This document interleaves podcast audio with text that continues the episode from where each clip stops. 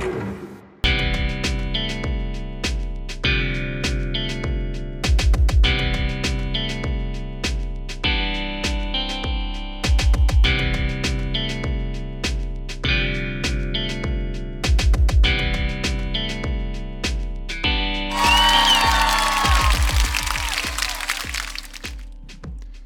んにちは、トミトです。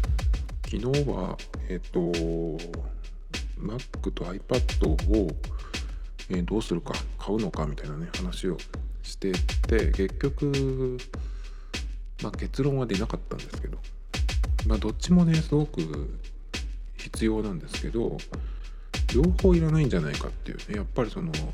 まあ、性能的にはどっちがあってもね、その僕のなんていうんですかその用途と用途的には十分なんですよ。だけどやっぱりそのなんだろうなそのできることがかぶりすぎるんですね。で特に、えーパワー的にはスペック的にはね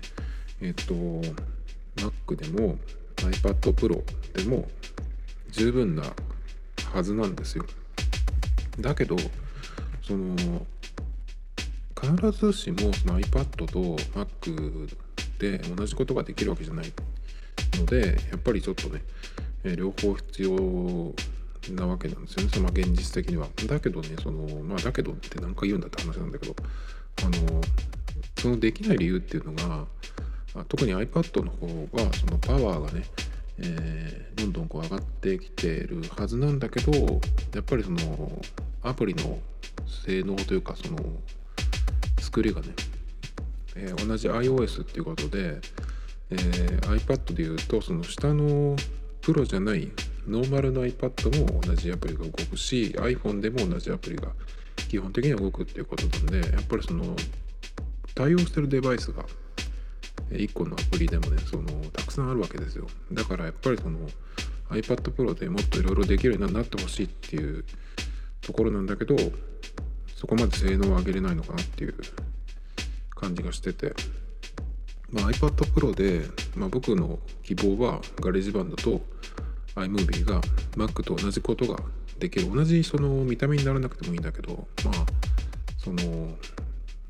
えーマウスとキーボードで操作する Mac とそれから、まあ、マウスとキーボード対応になりましたけど、まあ、基本的にはタッチ操作で使う iPad だからまあちょっとそのえーていうのかなその設計とかデザインが違うのは当然なんだけどでもそのやり方が、えー見た目が違ってもねそのできることが一緒になればあのまあ画面も同じになってほしいんだけど特に GarageBand はね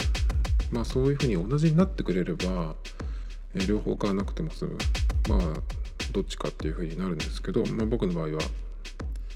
えー紙とノートの代わりにするっていう用途が結構あの多いので、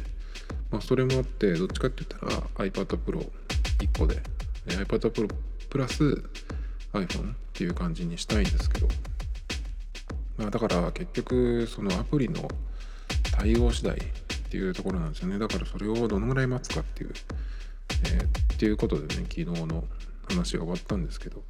でそんな話をしてて今日ねえっとちょっと、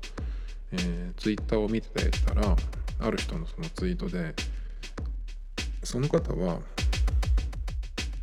えっとまあ Mac の買い替えをよくしてる人なんですけどえっと MacBook Pro のタッチバーはいらないっていうふうにいつも言ってる方ででだからその、まあ、性能的にはもちろんプロの方がいいんだけど MacBook Air の方でね新しい。いいかもしれないっていうそのタッチバーもないしね。なのでその購入の検討のその候補に入ってるっていうことだったらしいんですけどだけどそのディスプレイがどうやらね MacBook Pro と、えー Air では違うらしいんですよ。で何が違うかっていうとその、えディスプレイ P3 っていう、えーディスプレイが使われてるのが、まあ、MacBook Pro だけっていうことでそっちのね P3 っていうディスプレイの方があのよりその色合いというかねが色が色表現が鮮やかというか、えー、豊かというかね。まあその方は写真の現像も、えー、日常的によくされるっていう方なんでやっぱりそこが大事っていうふうに、言ってたんですけど。まあこれもちょっと見てみないと分かんないですけどそう言われちゃうとなっていう感じでね、やっぱり Mac 買うならプロにした方がいいのかなっていう。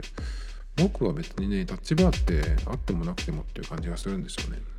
やっぱりキーボードを触る時ってまあ、えー、キーボードを見ないで打つのでそこにねこう見て操作するタッチバーっていうのはこう目を動かさなきゃいけない。でキーボードを触る時と違って明らかにこう一回そこから手を離してやらなきゃいけないっていうところでねちょっとそのまだタッチバー乗っけてんのっていう感じがしちゃうんだけど。まああったらあったで、まあ、別にいいかなってそこまであんまり気にならないので。まあそれよりはねあの全体的な性能だったりとかまあ同じその Mac を買うっていう1台買うんだったらなるべくその長く使えた方がいいですね。僕は基本的に Mac とかパソコンは1台にしたいんですよ。携帯とか、まあ、タブレットでもそうなんですけど1個のジャンルにつき1個にしたいんですよね。その持ち帰るとかっていうことをしたくないんですよ。なのでいつも今までずっとまあパソコンは Mac しか使っ買ったことないんですけど Mac はずっと、えー、1台だけを持って、えー、買える時は、えー、買い替えて、まあ、売るみたいなね感じにしてきたんですけど。なのでまあそのえデスクトップをうちに置いといてラップトップを持ち歩きにするとかねそういうのがあんまり好きじゃなくて。なんかやっぱりそのデータのやり取りやり取りというかまあクラウドを使ってみたいなのがあんまりなんか昔からそんなに積極的にやりたくなくて。まあその Google のデータとかその iCloud で自動で同期されるメモとか、えー、なんだろうな。あとはまあブラウザのブックマークとかそのくらいだったらいいんだけどそのストレージをそのクラウドに置いといてっていうのがなんかやっぱ嫌なんですよね。時間がかかるっていうのもあるし。メモとかそのくらいのテキストとかねそのくらいだったらあの開いた時に勝手に同期されてるっていうくらいの感じなのであんまりクラウド使ってるっていうような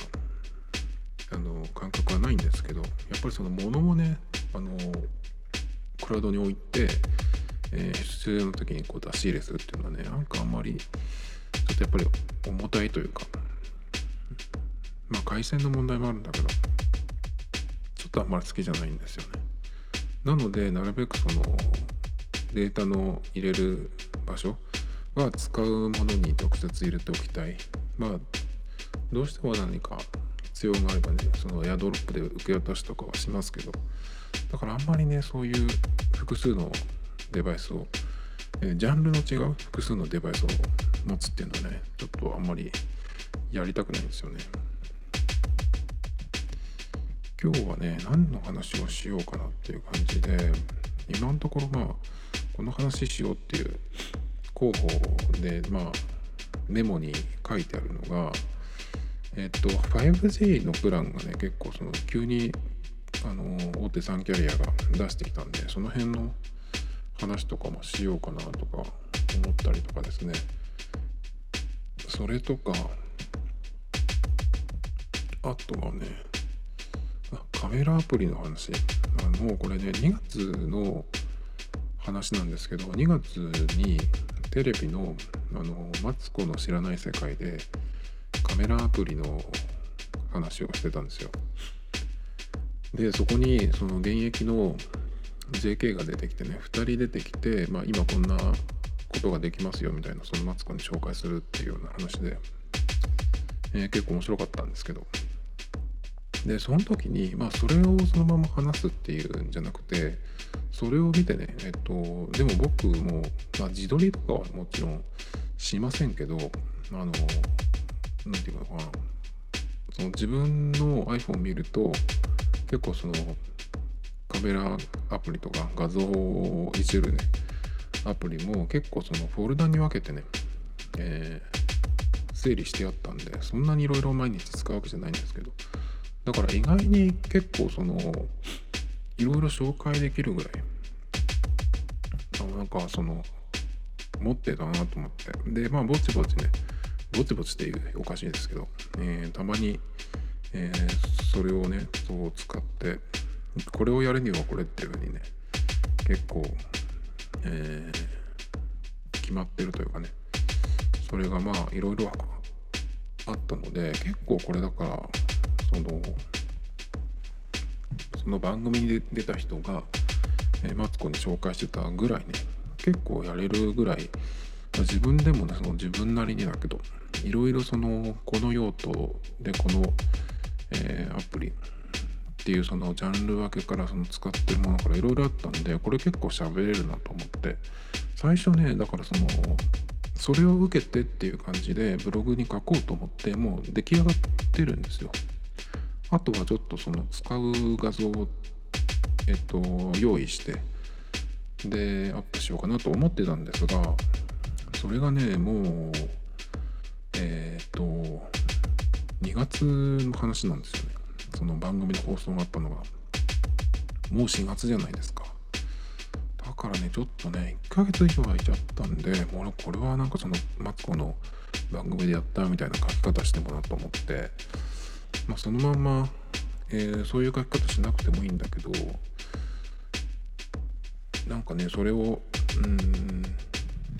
どういうタイトルで出そうかみたいなのもちょっと考え直さなきゃいけないしだからまあボツになりそうな感じ感じなんですけどまあここでちょっとそれをね下書きしたやつを喋ってまあそのアプリの、えー、 App Store へのリンクももうそのなんだっけブログ用にねえっ、とまだそれは貼ってないけどリンクだけ貼ればできるんでちょっとそれをね、まあ、ネタにして一回やろうかなっていうのもあったりとかね。それとかねえっ、となんだろうその古いものとの付き合い方みたいなっていう話。これだけだとちょっとわからないですけどまあまあまあその、え、大人になってくると自分が例えばその高校とか二十歳ぐらいの時、まあ、社会人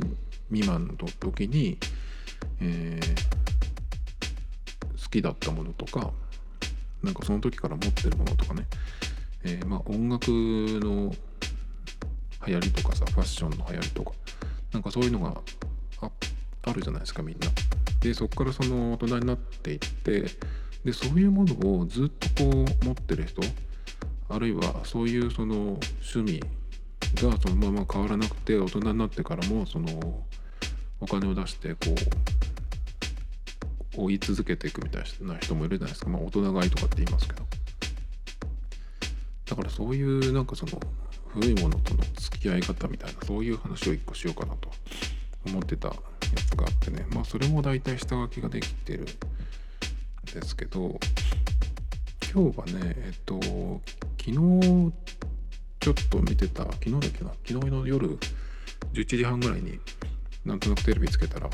やってた番組でですねえっ、としくじり先生っていう番組なんですけど今その番組でえっ、と無料配信で ABEMATV で見れるんですけどカズレーザーさんがガンダムのそのアニメのことについてね今話してる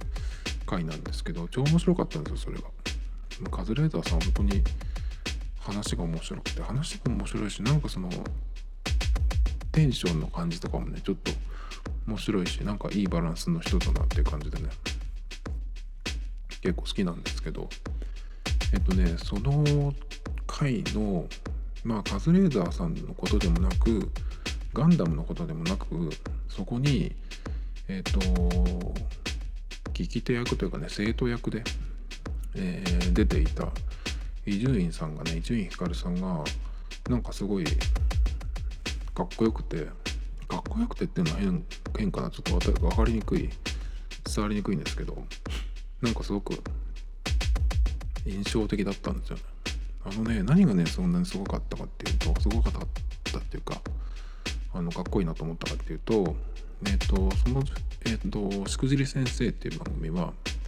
今言ったそのカズレーザーさんがその先生役で学校の教室みたいなセットのとこにね、えー、来るんです先生として。でそのガンダムの話をね先生としてこう、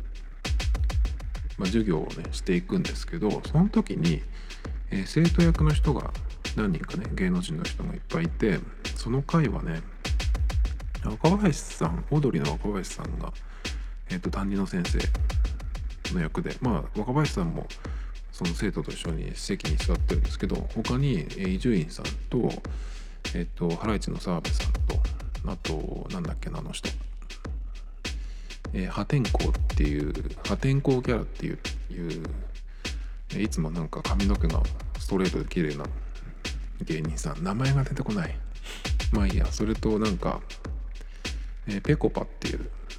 お笑いのコンビの人それからなんか声優の女の人が出ててえっ、ー、と日向坂の小坂さんが出てて小魚ですね。このポッドキャストでたまにたまにという割とよく、えー、日向坂の話してますけどあのキミー西がね喋ってますけどそれとえっ、となんだっけもう一人女の人が出てたなっていう感じでねえー、出ててそのまあ大体みんなその聞き手役なんですけど伊集院さんはあのその中でその生徒の中で結構そのガンダムのそのファーストシリーズっていうのその最初のやつがまあちゃんと、えー、見てて結構細かく知ってるっていうことでカズレーザーさんの話にそう唯一ついていけるっていう人で結構ねカズレーザーさんがねあのマニアックというかなことを言うんですけどそこにこう解説入れるみたいな感じでツッコミを入れていくのがなんか伊集院さんしか、まあ、できない回だったんですけどなんかね聞いてるとなあれ台本かもしれないけどそうだとしてもすごいなと思ったんですけどあのねカズレーザーさんがボケるボケるじゃないなボケるっていう感じじゃないんだけどそのすごいね、えー、細かいことを言うんですよ。細かいそのネタガンダムの中の、え、こういうキャラがいてこういうことがあってみたいなすごい、え、細かいことを言うんですね。そうするとそれはっていう感じでこうツッコミを入れつつあのそこでね伊集院さんが言ったことが次の内容にこうつながっていく綺麗につながっていくっていうのがあってだからもしかしたらまああの事前にねえっ、ー、とまあ台本読んでるっていうのはもちろんあるんだけど台本通りなのか？わかんないですけど伊集院さんが言ってるのが。でもそれにしてもなんかすごくうまいし。あとねかっこいいなと思ったのがそれもそうなんだけどカズレーザーさんはその授業先生役やってるねカズレーザーさんは年何歳か分かんないけどまあ伊集院さんよりどのぐらいだろうな？伊集院さんは多分50いくつって言ってたからもしかしたらカズレーザーさんも20歳ぐらい年下になるんじゃないかと思うんだけどなんだけどそのだからかなり下の後輩じゃないですか。だけどその後輩のうんとこう進めていくのを潰さないししかもこのなんかこう先輩面みたいのも全然ないしでこううまくなんていうのかな。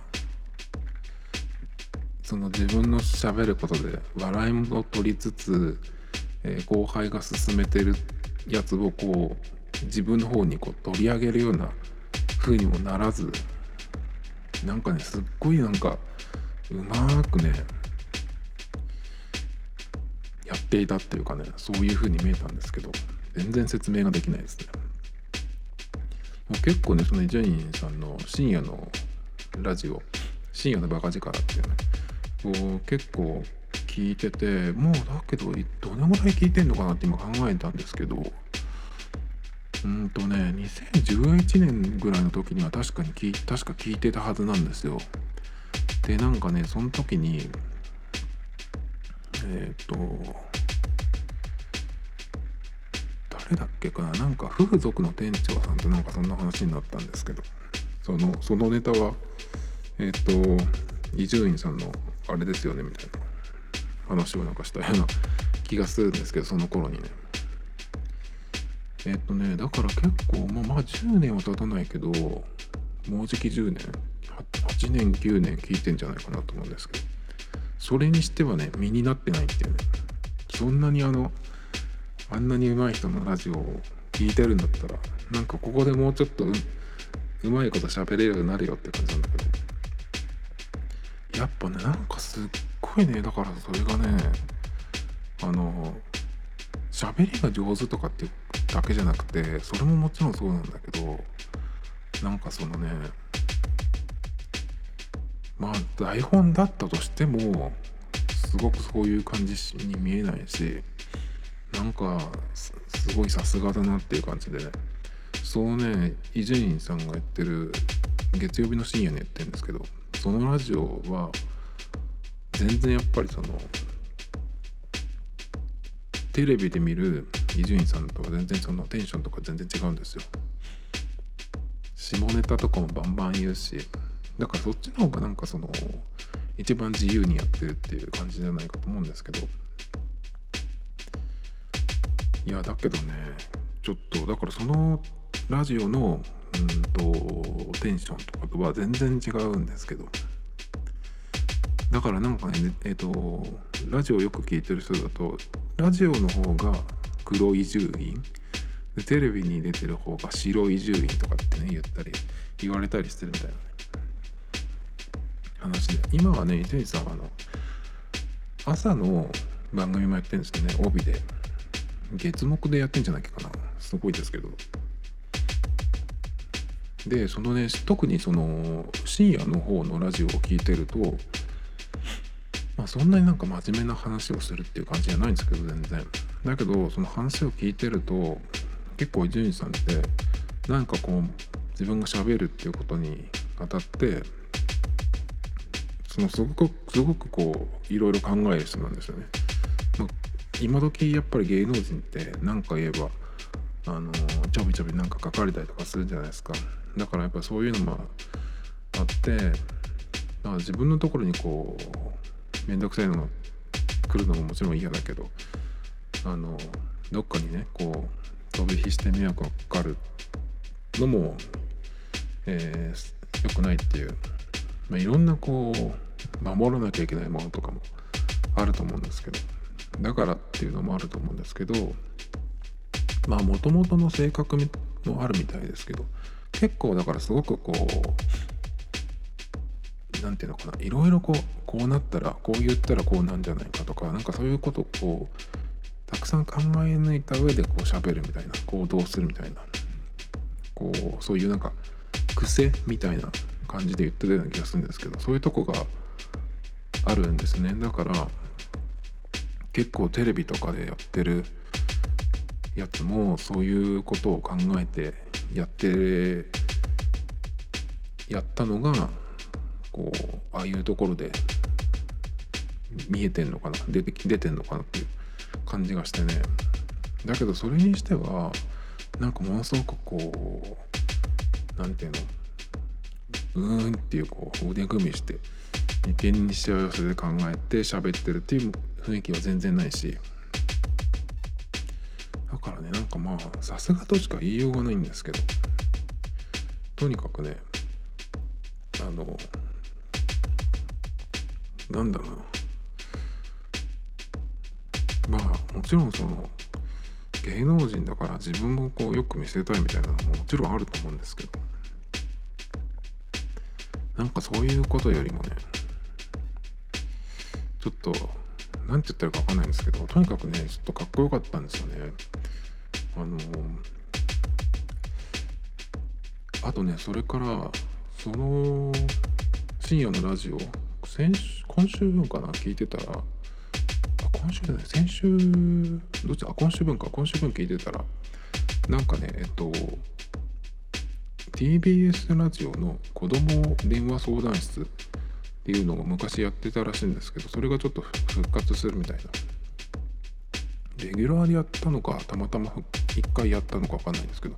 そこにその子供が相談をこう電話かけてきてするんですけどで誰が答えるかっていうその答える先生役っていう人がね毎回いろいろいるらしいんですよ。でこう電話を受けたそのお姉さんみたいな人がこのお題このお題この質問はこの人に振るとかっていう感じでそのいろんな人にねそこのスタジオにいる先生っていう役の人に、えー、振っていくんですけどで今回その復活したっていう回に、えー、先生役で質問に答える先生役で伊集院さんとえっ、ー、と赤井玉緒さんとあとなんかなんかの先生ってあの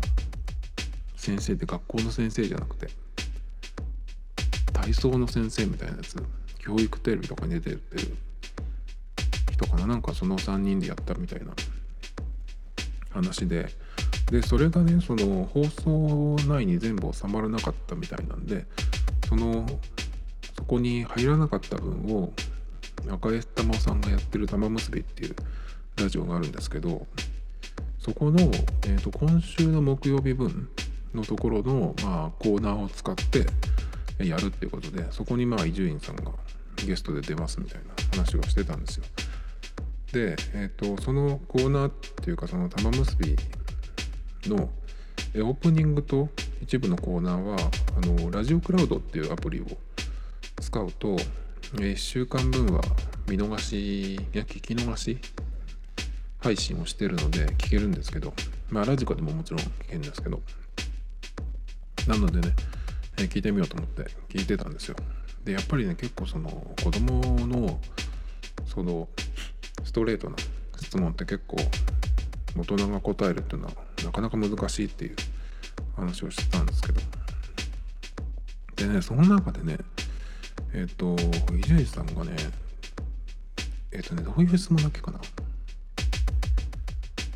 この春に中学生になるっていう女の子から電話があってでそれでねその電話の相談の内容が部活にね中学になったら入らなきゃいけないんだけど入りたい部活が今2個あってどっちにしようか悩んでるっていう話だったんですよ。でその子が悩んでるのがバレー部バレーボール部か美術部だったんですね。でまず最初にえっと赤井さんが答えたのかな？でその時にまああの仮入部とかっていうのがあるから、まあ、そこで、えー、じっくり選んだらっていうような話をしててまあそう仮入部っていうのがあるんですよみたいなね話をしてて。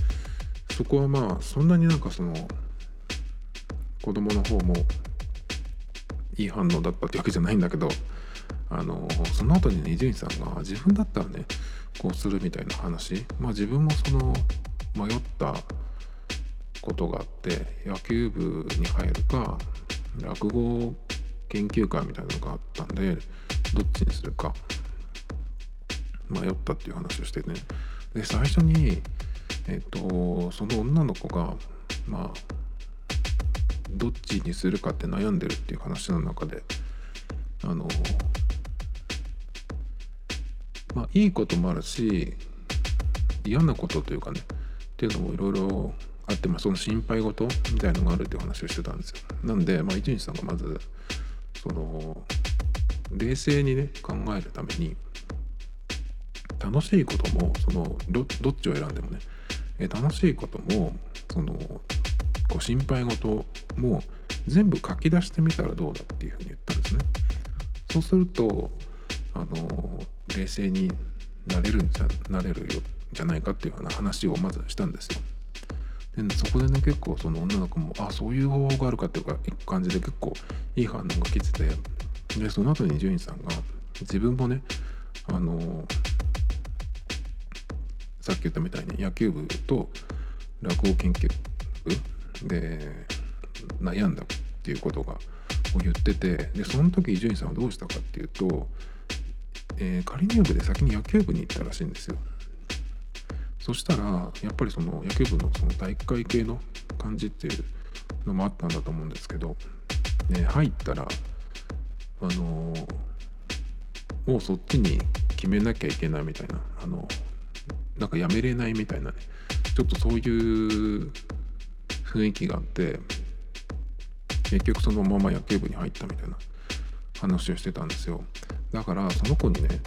あの仮入部でどっちを先に行くかっていう話をしててあのやめやすい方から行った方がいいんじゃないかって言ったんですよね。だからその女の子の場合だとバレー部と美術部なんだけど仮にまあ体育会系の方が1回入ったらやめにくくなりそうっていう風にだったらバレー部から行かないで美術部から行った方がね両方行けるんじゃないかっていう。話をしてて。その時にその女の子がなんか「ああ」っていうような話をあ反応しててね。なんかすごいこうそれもあの決まったっていうような感じで、ね、すごく良かったんですけど。あともう一個ね印象的だったのはねその話をしながらあそうそう。えっとバレエをバレー部をバレー部に入ってねえバレエを始めても絵を描くっていうことはねえできるからその美術に入るだけじゃなくてね、絵を好きっていうことはやめないでいられる、えー、別に自分でも描けるから、まあ、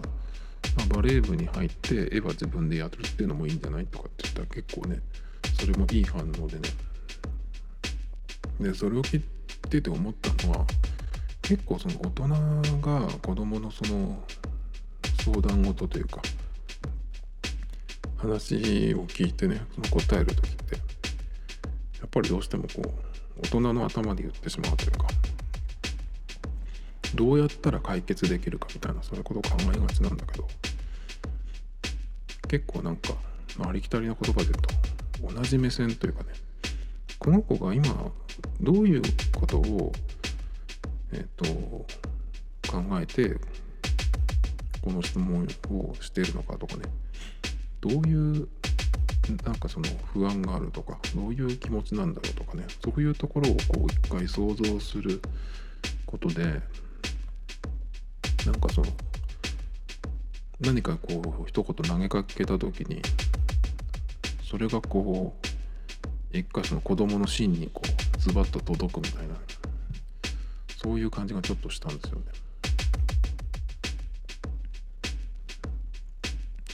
まあそこも伊集院光先生かっこかっこよかったなっていう、えー、話でした結構ねその昔のやつだったかなあの全盲の話先生がね答えてたやつっていうのも流れたんですけどそれは子供からの質問が「動物は何で子孫を残すんですか?」っていう質問に対してでその大人の先生が答えたやつはその方がその同じ種族をたくさん増やした方が結局自分のためになるっていうね同じ同じ仲間を増やした方がそのみんなで助け合って、えー、いけるからいいっていうような話をしてたんですけど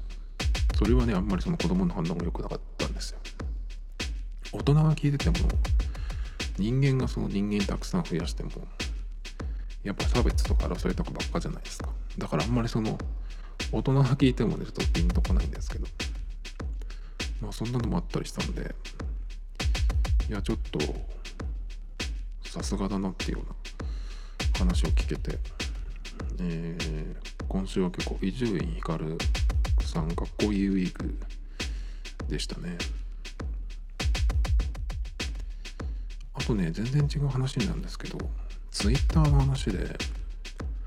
えっとね夏ぐらいからツイッターをそのちょっとしたログに使ってるんですよ。ちょっとしたログっていうのはどういうことかっていうと、昨日のお昼何食べたっけかなとか、昨日何着てたっけかなとか、あとね、えっと今、え何足あるんだろう、十何足かのスニーカーを、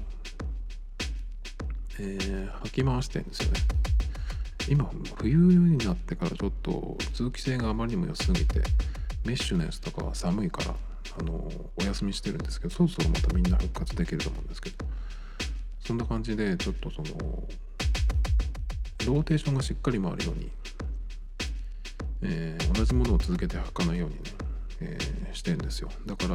まあ、仮に10足だったら今日履いたやつが、えー、残りの9足を履き終わってから次の出番っていうふうにしたいんで。だからその昨日何履いたっけかなとかっていうのをねねどっかのに書いておきたいなと思って。それとかまあその昨日何食べたでもいいしそういうなんか本当にちょっとしたこと今日どこそこに行ってこれがこういうものを、え、ここの店にこんなのがあったとかね。あとはここでここのお店で、えー、電子マネーが使えるようになってたとかそういうなんか本当にしょうもないことなんですけどちょっとその直近のやつを見返すっていうぐらいのログを取りたいなっていうかねその何かに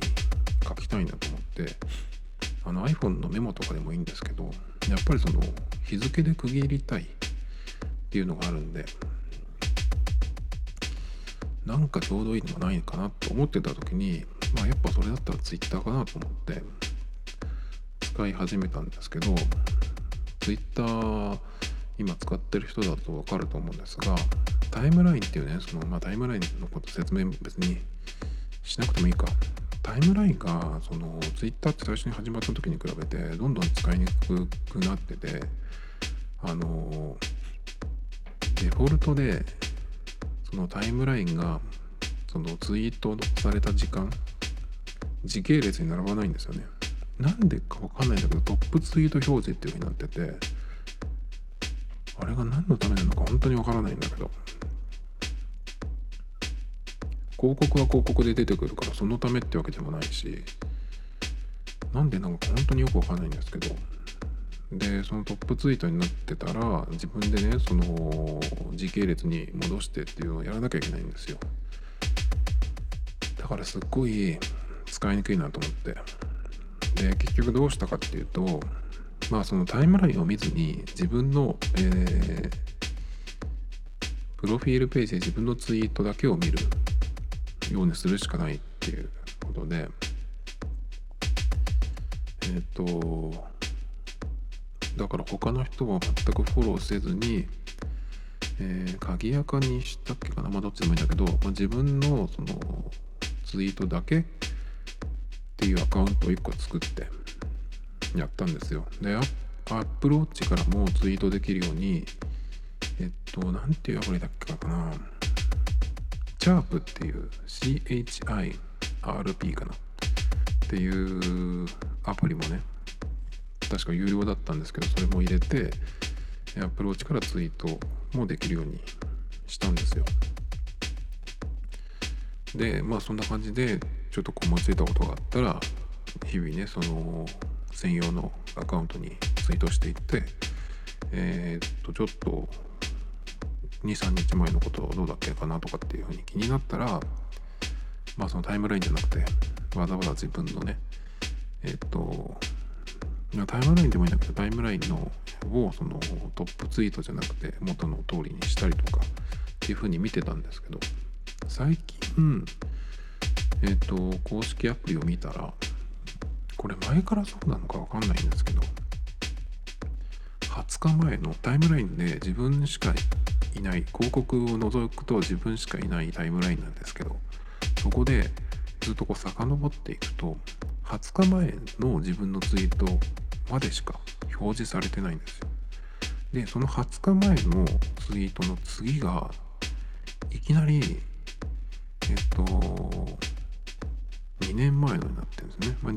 っていうか、まあ、僕がそこそのアカウントを、ね、使い始めたのが2年ぐらい前ででそこから放置しててそのアカウントを使い始めたんですね。まあその2年前のツイート消しゃいいんですけど。なんか消したつもりが消えてくれなかったのかな。っていうことは結局その20日前のツイートのその前の日っていうのもあるんですけどだから直近20日しかタイムラインに自分のが、え連続で表示されないのかなっていう。なんかすごいね変な感じにまたなってて前からそうなのか分かんないんだけど。だから自分のそのプロフィールページとかホームのところを見ない限り過去のツイートが見れないっていうことになってて。だから本当にタイムラインが全く機能しない。ものになりましたねツイッターって。でこれどうしたらいいんだろうなと思って。だから結局そのツイッターのタイムラインではその自分のログを書いても遡れないっていうちゃんと全部見れないってことになったんでもちろん公式アプリはダメだし。だから他のアプリもいろいろ試してみようと思って今日いくつか試したんですよ。でもともとその用途じゃない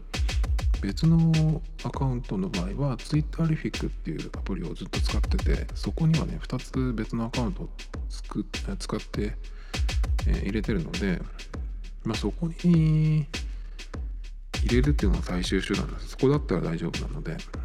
だけどねあのアカウントを2つはいいけど3つ目入れるのはちょっと嫌だなと思って。じゃあ他のをねとりあえず探してみようと思って。まあ今って結構 Twitter のアプリで続いてるのってみんな大体有料のやつなんですよ。で結構高くて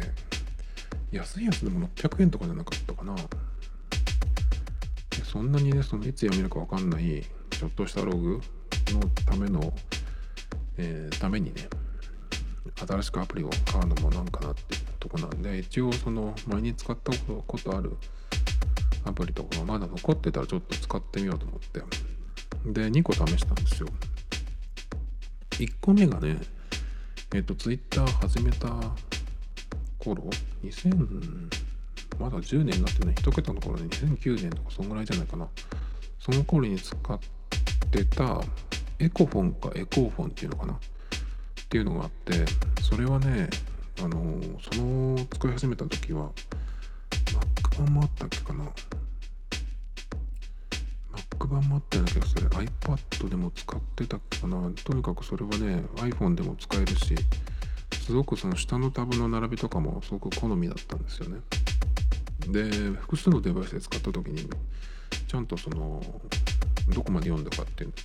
しおりを入れてくれてたりとかねしたような気がするんですけど。で結構それもあそれがね途中でなんかその開発が終わっちゃったのかわかんないんですけど結構空いてたんですね。だけど今日見たらえっ、ー、と1ヶ月前くらいに更新されてたんであまだ生き残ってるなと思ってね。ちょっと懐かしいなっていうのもあって。まずそのエコフォンだからエコーフォンっていうのを試してみたんですよ。そうしたらまあちょっと下に広告は出るんですけどそのプロ版じゃないから。だけどまあアプリのその基本的なところは大丈夫そうだったんですがやっぱりねタイムラインの並びが公式アプリと同じような並びになってて、えー、でっていうことはさっき言ったみたいにえっ、ー、と20日前のところまでしか連続で表示されてない。その前のやつがその前の日のツイートっていうのはあるんだけどそのタイムラインには表示されないっていう風になってたんでこれだったら公式アプリと一緒だなっていうことで。まあ残念ながらね、えー、ダメになりました。次に試したのがジャネッターっていうやつでこれは確か日本の人が開発してるのかな。これも前に使ったことがあるんですけど。結構これは必要なそのタブだけを残してだから僕のその使い方だと自分だけの、えー、アカウント自分だけのアカウントって変だな。フォローを全くしないで自分のツイートだけが表示されるっていうアカウントなんですけどえっ、ー、とそれにですねなのでその場合はえー、まあ、タイムラインというかタイムラインとホームどっちかだけが必要で、えー、メンションとか DM はいらないので、えー、タブから消しちゃってっていう風に、あの使えるんですよね。でそのツイートのところを、えー、ワンタップすると何を表示するとかね。例えばワンタップすると、えー、会話が見れる。でダブルタップすると返信になるとかね。そういうなんか設定が結構いろいろアクションの設定ができるってのも良かったんですよね。でそれを見たらタイムラインのところにちゃんとその全部のツイートがわって出てたんですよ。なので結構今のその用途としてはこれがこのジャネッタが一番あの合いそうだなっていう感じですね。まあ Twitter のアプリ選ぶ時ってそのタブがどうなってるかとかあとは通知がちゃんと来るかあとは、まあ、DM とかそのメンションの、え、画面というかそこの操作がどのくらいの手順かとかねそういうの結構気になると思うんですけど僕の場合は自分のそのログにするために自分のツイートをするのとあとはまあ見るだけなんでかなりそのシンプルというか限定的な使い方なんですけどまあそれで言うだけだったらねこのジャネッタを結構、え、久々に使ったんですけどかなりドンピシャな、えー、アプリでしたね。まあ、じゃあネタ自体は前からあるのであの早く試せばよかったんですけどやっぱり今ってその公式アプリじゃないとどんどんその使い勝手が悪くなるっていうね感じなのであのツイッターって。去年だったっけかな。そのサードパーティーをこういっぱい切るような装置をしたんですよねツイッターは。で基本的にはまあ、広告を見せたいっていうのが一番だと思うんですけどあの使いにくいね公式アプリを使ってくれっていう風に誘導するためにそういうことやってると思うんですけど。だから結構今までねいいアプリいろんな、えー、一芸に秀でた。ね Twitter アプリとかもあったんですけどそういうのはもう軒並みなくなってってしまってね。結構その Twitter アプリ選ぶっていうとまあ結局公式を使うしかないのかなっていうふうになってたんですけど。まあ公式を使わなくても今のところはジャネッターが使いやすいアプリとしてねまた戻ってきてよかったなと、まあ、個人的にはですけど。もともと個人的な話をしてるのに個人的にはって言っちゃうのねやめたいですねなんか逆じゃないのに逆にって言ってるのと同じ感じがしちゃいますね。Tomito Times Podcast. This program was broadcasted you Anchor FM.